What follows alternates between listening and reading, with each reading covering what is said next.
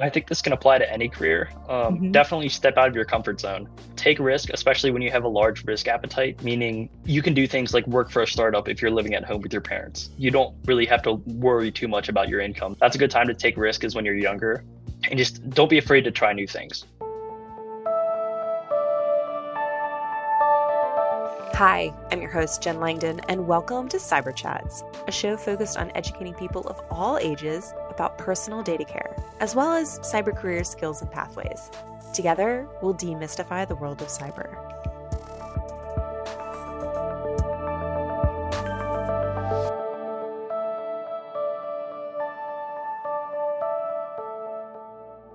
Getting more cyber ed opportunities in the K 12 space is a difficult problem to troubleshoot. In this episode, we'll show how solutions can come from the students themselves. Take note from our enthusiastic and motivated teen guest, and likely future Chief Information Security Officer, as they share how they navigated creating and managing a school cyber club and got jobs before college. Hi, I'm Sully Vickers, and so I've been in cybersecurity for about a year now. Um, I've been involved in IT pretty much all of my life. I've grown up coding and doing that sort of thing. And so I'm the founder of the cybersecurity club at my high school. I've given various talks uh, at conferences, and um, now I'm an intern at Markel Group. All right. Are you ready to dig into the Fast Five? Okay. What open source tool or free application have you found valuable? Not an endorsement. Okay. So the open source tool I'd have to recommend is um this is a super basic one, just the Kali Linux OS as a whole. It, it has so many penetration testing tools as well as some blue teaming stuff as well. That's a good one. Second to that, I would include Burp Suite, which is a web mm-hmm. application security testing tool. Um, you can do a ton of stuff with that. It's it's super complicated, but once you learn it, it can be a, an incredibly powerful tool. Perfect. Uh, what would you make sure is installed, uninstalled on a friend or family member's device? So what I would have to choose is um, TikTok. Um, so TikTok steals a ton of your data. I do have TikTok myself. A, a disclaimer. I can't wait to talk more about the TikTok one. Okay, number three, one thing you wish you knew before starting in your career field. Probably the value of certifications as well as traditional resume experience. When I first started out, I was completely anti college, anti um, even certification because I believed more in having hands on experience doing things. I'm not shooting that down completely now, but I'm saying you need a healthy balance of both because getting past certain hiring filters, you do need sometimes a college degree and specific certifications. All right, number four, most valuable skill you've applied in your career. Okay, so the most valuable skill I've applied in my career is troubleshooting. Um, that helps in in and out of the job. I've gotten really good at researching over time.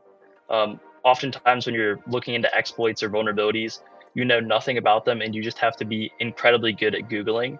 Um, so this can help with like car issues or having issues with like your TV at home. It, it really helps you inside and out of your career. Awesome. What's the most fun part of your work in cyber and tech? Definitely figuring out how things work, as well as discovering new vulnerabilities. Um, sometimes I'll discover new vulnerabilities by accident. I'll just be going through um, stuff, trying different things, and then randomly an exploit will work. And, and that's honestly super exciting. I've always loved breaking stuff and I've always loved figuring out how things work. And doing that with technology is super amazing. How did you like kind of get turned on to cybersecurity in general? Do you know what I mean? Like you found all these awesome skills and tools, but like how did you get excited about it in the first place? I was I was just bored one day and I googled how to hack and I just looked it up and figured it out because I, I thought it was cool. And so I just I just spent time, and I the first thing I came across was Kali Linux, really, and I just spent like a week or so trying to figure out how to do something as simple as set up a virtual machine. And then I, I went to I moved over to CTFs, which really helped jumpstart my interest. Yeah, the CTFs. Um, is that like one reason why you wanted to do a cyber club at your at your high school and create one? Is it because you wanted to like have a team to participate in, or like what was the motivation there? Um, th- there are several motivations behind that. Okay. Um, one of them being I really enjoy cybersecurity and I, I want to sort of share that love for it with other people. Um, secondly, um, there's a really bad stigma around around cybersecurity, meaning like hacking is bad and that sort of thing. People oftentimes will think of you as a geek and like not want to talk to you and that sort of thing. And so I think it really was important to shed light on that cybersecurity can actually be pretty cool. Or maybe that people think that like you're a little scary because like yeah you can hack and stuff. I think that you I've know both before. of those are true. Yeah, really. Yeah, yeah. Like people in your high school thought they were like afraid of you. So I, I would work well in class. So I would have like a Linux command line up and I'd be doing something just super basic, like listing the contents of a directory, and people would be like, oh my gosh, he's hacking. and then like stay away from me. That's so silly, but it's also like it kind of really highlights uh I guess the ignorance of like everyone, you know, the general public and you know, our peers that like they don't know what what's going on with technology because most people that would see that would be like, you know, oh, that's really, you know, harmless. They're just, like you said, listing the files in a directory is just anything that anybody can do. And we do it all the time. Um, do you think, like, because I know we've talked before, you know, your high school doesn't have an actual cybersecurity class. Do you think you, like, maybe missed out on having that cyber course and you thought, you know, I can help create, like, the kind of same experience for myself and other peers by just doing this club? yes and no. I think I, I gained a lot of valuable experience learning things on my own, especially since I learn a lot better that way. Um, I, I've just noticed that over time. I'm I'm completely self-taught, well, majority self-taught um, as of right now. I do think a formal education can help, but oftentimes I think when you sort of introduce the concept within a school format, it can honestly turn kids off of it Mm. um, because you when, when you uh, assign something that you have to do and you're like telling a kid to do it then they instantly just don't want to do it like if your mom tells you to do something sometimes you're like ah, i don't want to do this anymore yeah there's but there's also uh, you know a lot of i know i rem- remember my friends in middle school or high school being like you know i hate teaching myself. Why do i have to teach myself this stuff? The teacher is there to teach me not for me to teach myself. Like what do you say to that sort of attitude? Oh i, I 100% agree. I, I think that teachers do play an important role. Um, it really depends on how passionate your teacher is about it as well as how good of a teacher they are.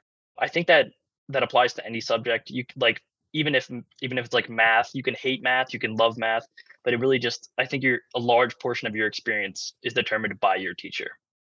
Talk to me about um burp suite because i feel like i've heard of it but i don't feel like i know 100% what it is. So burp suite is used for web application testing. That's my weakness right there web application Oh, yeah. stuff. yeah it's pretty hard. Burp, burp suite is really hard just over time you'll get used to it. So for example when you click the refresh button on a website what you're doing is you're sending a get request. So what that's going to do is it's going to give you a response with a bunch of headers basically um, displaying what settings the site is using. So what burp suite can do is it'll it'll accept those requests and you can modify them. Um, or when you're sending an outgoing request you can modify them to um, to sort of exploit the site. For example you could do like cross-site scripting or that sort of thing so you're really teaching hacking with this hacking website web hacking. Yeah yeah so i, I didn't use burp suite at all in my club because it's hard to convince um, your school to give you access to burp suite hey it department can you let us use this website thing that helps us uh, hack websites? Yeah i don't think that's going to go so well it, was actually really hard getting the club approved in the first place. Wait really? Yeah yeah lots of people who would sh- try to shut it down. Um, like the guy who worked at the help desk at our school um, he was the most technical guy at our school. So the principal asked him and he's like this is a horrible idea. Let's let's not do this. And so we ended up talking to the head of tech at the at the county where my school is um, and so um, so he approved it and so he, he has a really interesting background. He was an, an intern at nasa at one point. He's pro- one of the coolest people i've ever met. But so yeah so he approved the club. So you did a lot of the leadership with this club because again there's i don't think there was somebody with a technical background helping you out with this right? So what did you guys do in your in your club? Essentially you're leading them right? Yeah so i would create presentations just going over simple linux things um, as well as different other concepts like just like an intro to like phishing um, i had to do some serious digging to find a linux command line that we could use because everything is blocked Mm, so i ended up finding this open source thing called js linux it's literally just a terminal that someone's programmed in javascript it, it's super basic, but it, it got the job done. I also got in contact with a bunch of people. I had speakers come in. I had I had Bank of America. I had the chief technology evangelist of CompTIA. He spoke, and so yeah, I, I played a major leadership role. Um, I did have one friend who was the CIO, that is what we called him of the organization, and um and so he just ran the social media accounts really. It sounds like you got like a lot of really great experience, you know, with leadership with leading the club. But like how did you network with all of these, you know, individuals in industry? Like you're a high school kid, like what made you think, "Oh, like if I just reach out to them, like they'll come and talk to to my class, no worries." Like how did you go about this? I think lots of it is the nothing to lose mentality. If you go into it, you can just shoot a message to someone on LinkedIn, like what's the worst that's going to happen? They'll just say no or not respond at all. I don't think I've ever gotten a no. Normally it's just not a response or it's a yes. So really there's nothing to lose. So I would I would just go ahead and reach out to someone if you want to talk to them. How did you know like who to reach out to though? Like yeah, I think that's one thing about building a network is um and there are lots of books about this. There are like key individuals and key people that you you know you reach out to or you see or you begin to follow and you find all of the other individuals you know in that community so how did you know like where you wanted to start i honestly um it's just from learning about positions over time um, i pretty much would target executives majority of the time sometimes i'd run into people on accident um, like it'd be like a family friend would introduce me to their friend who works in cybersecurity something something weird like that. So it wasn't always on purpose, but when it was, I would look for like CISOs or executive level or something, somebody doing something that I want to do. I would just go on LinkedIn and I'd think of a company name and I'd just be like, okay, um, Bank of America CISO, Capital One CISO, Amazon CISO. Obviously, the Amazon CISO didn't respond. it was worth a shot. It was worth a shot. Yeah, like the Capital One CISO, he did respond. So um, it, it's really cool to get to talk to various different people like that.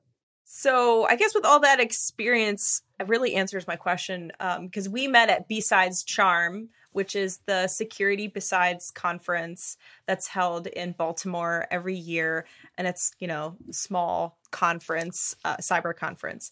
So why did you decide to present at this conference? Okay, so the original way I got into that I looked up Jason Blanchard on LinkedIn because he does lots of talks, and I wanted to get into public speaking. Mm. And hmm. so, um, and so I messaged him, and I and we had a conversation, and he suggested I try it. I submit a, a call for papers for BSides Charm. Um, so I did, and, and I got it. So that was it. Just ended up like that. It was just like public speaking practice for you. Is that essentially what it was? That's amazing. Awesome. It builds publicity around you as well, um, which can be really good because then you'll have people that'll reach out to you and, and that can honestly build your connections in your network a lot I think that's definitely how I see the motivations for a lot of people doing those presentations is they're really looking to to network, um, to get people to see their brand, right? Uh, see who they are. So in this industry, one thing I've really found communication skills are like key if you have communication skills, you can kind of go anywhere. Um, so you're building that comfort, getting in front of people. What else are you doing, like moving forward to build that skill, or are you shifting away to focus on other things? I used to be super introverted, and so honestly, what I did is I would just do things that get me outside of my comfort zone. Like public mm-hmm. speaking is completely out of my comfort zone. i have never done it before. Um, and then I went and just gave a talk in front of a, a big room of people. And so just pushing yourself to do things that you wouldn't normally do can help a lot with building communication skills as well as just general soft skills. Um, that would be my biggest piece of advice to build up communication in the career field. In the second half, we dive into Sully's responses from the Fast Five about why you should not have TikTok and his feelings about college and certifications. so are you like do you do a lot of social media or do you you know you mentioned you're on tiktok so maybe this is the time we talk about tiktok. Um i'll post like here and there on instagram. All my stuff's like private. Really the main social media i'll do is linkedin and then twitter but i i rarely check twitter it's mainly just linkedin um YouTube, I guess, sort of counts as a social media. I don't like post videos or anything. Um, but yeah, on, on, TikTok, I just go into the doom scroll and I'll just scroll for hours. It's it's horrible. Well, I'm looking at this link that you sent. Um, is it Chris Roberts on TikTok? Yeah, yeah. So it's it's a mind map on TikTok. So basically, it goes through and it shows you all the companies that TikTok connects to. I'm pretty sure TikTok is owned by ByteDance, I believe is what it's called. Does it say that in there? Musical.ly, ByteDance is over here in green. Yeah, so Musical.ly is like the old TikTok. Yeah. Yeah. Um, it's really hard to see. I know it's really hard to see. It's so big. It takes so many. It takes so much of your data. Okay, so here's here's you. Here's your phone. Clipboard actions. It can copy content from your clipboard? Yeah, yeah. So if you copy something, it, it has that. Read and copy all of your contacts. Well, I mean, that might be necessary if you want to find friends on TikTok, which, so that's not really different, I don't think, from like Facebook or anybody yeah, else, right? Yeah. Um, but TikTok sort of takes the, the um, intrusiveness from other social media platforms. It just takes it a step up, honestly, I think. Microphone recording audio. Yeah, I don't know if you need to read content off the SD card or keystroke patterns and rhythms. Like that's really because keystroke patterns are really individual. The way that we type our name and the way that we type our words is going to be different from person to person. So like that's I feel like that's really intimate and definitely unnecessary. The phone itself, your, your cool. longitude, latitude, and time zone. I mean, that makes a little bit of sense. Um, well, it depends though. Like TikTok, I feel like is different from like Facebook or Twitter. Like a lot of those apps let you like check in and whatnot. There's not going to be like the, you know, the TikTok from your local Chick fil A wants you to check in. I don't think that that's happening. What do you need your location for? Maybe to like show you friends nearby. Ah, uh, maybe, yeah, like local businesses and stuff. I'm sure there's ad things as well, right? But you don't need your precise latitude and longitude to find that. It can show all the apps that are currently running on your phone, read home screen settings. It can change your audio settings, badge notifications. That could be kind of dangerous. Like I, I imagine if like like your bank like a bank notification pops up, then TikTok can see that. I don't know if that would be great. like for example, like imagine if a hacker got it got access to like broke into TikTok and stole all all data from all TikTok users that would be honestly, I think, pretty insane. They would have so much information. That's tr- well, and it's all linked to one person. Yes, it's all in like one place. Yeah, I think that's definitely the disconcerting part for me, for sure. So, TikTok, social media, Gen Z, you're saying, is at home, like listening to all these things, and that's how they're shaping their view, their world. I think from my view, like I'm a millennial. So, how I view the world, you know, like we were told, well, you're going to have to go to college. Like, you have, it was a societal thing. Like, here's the path. You do this, you'll go there. You do this, you you can't go there you know it's really that simple cut and dry and so everyone is you know oh my god we have to we have to get into college oh my god we have to do all these different things i'm like you know i feel like it's super stressful about all of that so do you still feel that stress? I mean, you're not attending college right away. And our fast five, you were like, oh man, I used to be anti college. Yeah, What's... so I, I, definitely do feel that stress a little bit. Just finding jobs is a little tough because I'm trying to organize a job for after this internship. And it, it's a little tough without having a college degree because I'll, I'll talk to someone, they'll be like, hey, I'll put a good word in for you, but it's going to be a little bit harder because you don't have a college degree especially with looking at like government contracting that's a little bit trickier because the mm-hmm. government really looks for uh, college degrees. Well they're really i know they're easing the um, requirements the government uh, because they're like oh well you could have a two year you know associate's degree. That's that's going to be cool. But that's still a college degree. So what you're saying is you're encountering that as an obstacle. Oh definitely. But you've done so much i feel like you know to get a job even as a 17 year old like because you used to work for meta ctf right yeah i did yeah so i started out in meta ctf of january 2023 and i worked there until about june i'm just doing remote contracting work just here and there it was never super high hours but it, it gave me that experience that i needed um, as well as put some gas in the tank. And then I transferred over to Markel, where I am now. I'm just curious because I feel like there's so many obstacles in this career field sometimes to getting the job. And you actually have job experience, which a lot of people don't have. So it's kind of like you almost have the inverse problem right now, Sully. Oh, exactly. Yeah, no, I do. it's not it's not the worst problem. I feel like there's, you know, there's definitely a lot you can do. So moving forward, like what are you thinking about in terms of certifications and stuff? What do you see as the path?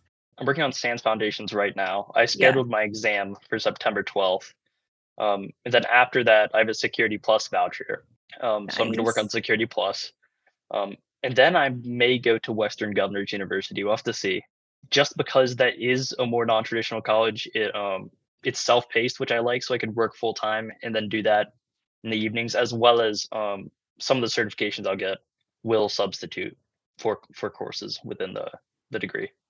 So, what is your like career goal? You're sitting there, you've achieved your goal, and you're like, "Wow, that this is where I've wanted to end up." What is that? Probably CISO. Okay. CISO is my end goal. Yeah, CISO or some very executive level position. I really enjoy management type activities. Awesome. So, in closing, what have you learned that you want to pass on to other people, not just in your generation, but in general, about your journey so far? I think this can apply to any career. Um, mm-hmm. Definitely step out of your comfort zone. Um, take risk, especially when you have a large risk appetite meaning you can do things like work for a startup if you're living at home with your parents. You don't really have to worry too much about your income. That's that's a good time to take risk is when you're younger. And just don't be afraid to try new things. Sully, it was so awesome having you on the show. Yeah, thanks. I'm so glad we got to talk and connect. We're definitely gonna uh, keep in touch. Ready to model yourself after Sully? You can be a part of Sully's powerful network on LinkedIn, and you can start on your path to cyber greatness by participating in our free cyber challenges hosted on MetaCTF. You can find it all in the show notes. Be sure to follow us on Instagram at NCF Cyber and sign up for updates on our website to get news about when episodes drop, when challenges open and close, and submit your original questions for our guests. What are you waiting for? Visit CryptoLogic foundation.org forward slash podcast. Subscribe to Cyber Chats on Apple Podcasts, Google Podcasts, and Spotify. And don't forget to leave us a five star review. Thank you to our sponsor, the Chilton Foundation, and our challenges sponsor, MetaCTF. This is a production of the National Cryptologic Foundation, a 501c3 nonprofit organization.